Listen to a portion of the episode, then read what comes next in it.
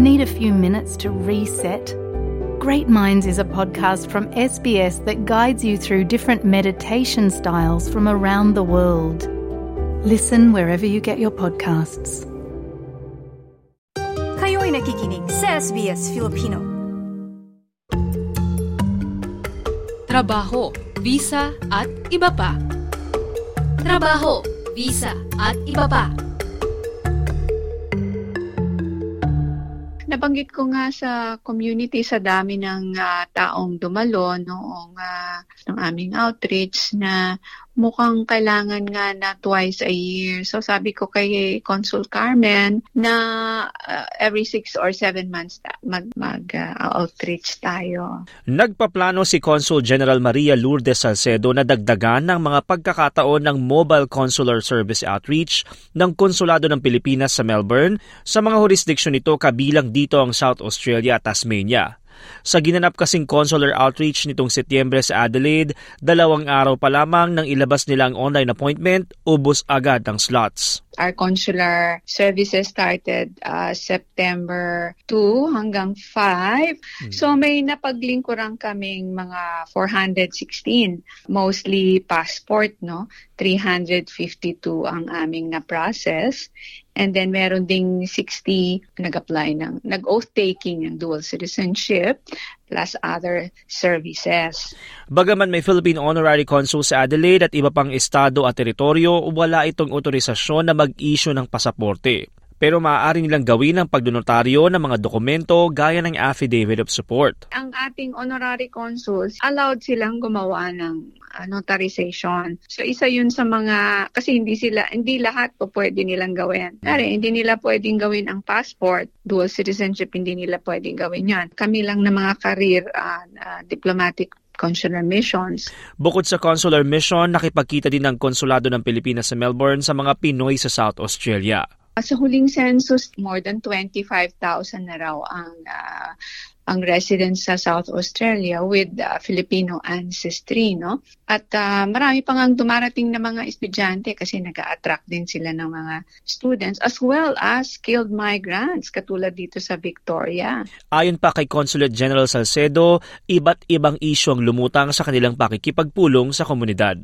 Nabanggit nga nila for instance na yung dumarami na rin yung mga elderly doon at yung honorary consul natin, si Carmen Garcia, yung ating bagong honorary consul doon. Tinitingnan niya yung model ng Victoria how to provide services sa mga elderly natin. So inililink ko siya sa at least dalawang uh, grupo dito sa Victoria, Melbourne na maganda yung record sa delivery ng services sa mga seniors and the elderly, no? Tumataas na din ang bilang ng mga skilled migrant pero kailangan anya ng suporta. Dumaraming skilled migrants pero meron ng mga kababayan tayo doon katulad ng mga nurses at engineers na hindi pa recognize yung kanilang qualifications.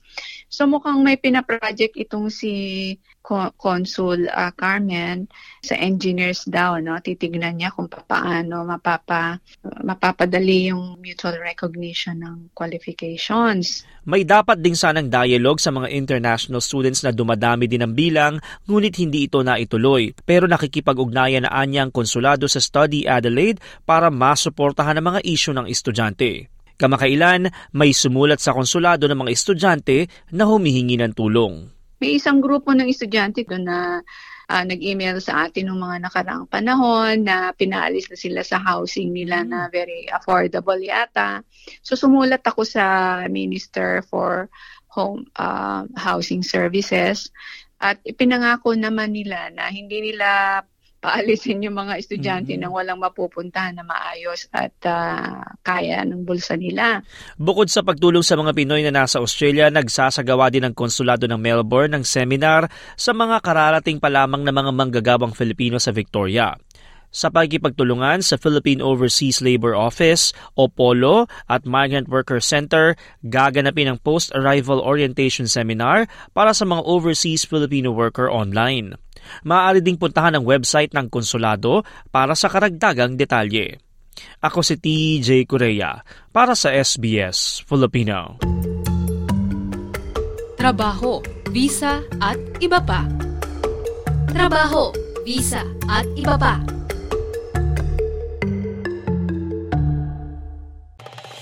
Nice yung bang makinig na iba pang kwento na tulad ito? Makinig sa Apple Podcast, Google Podcast, Spotify o sa iba pang podcast apps.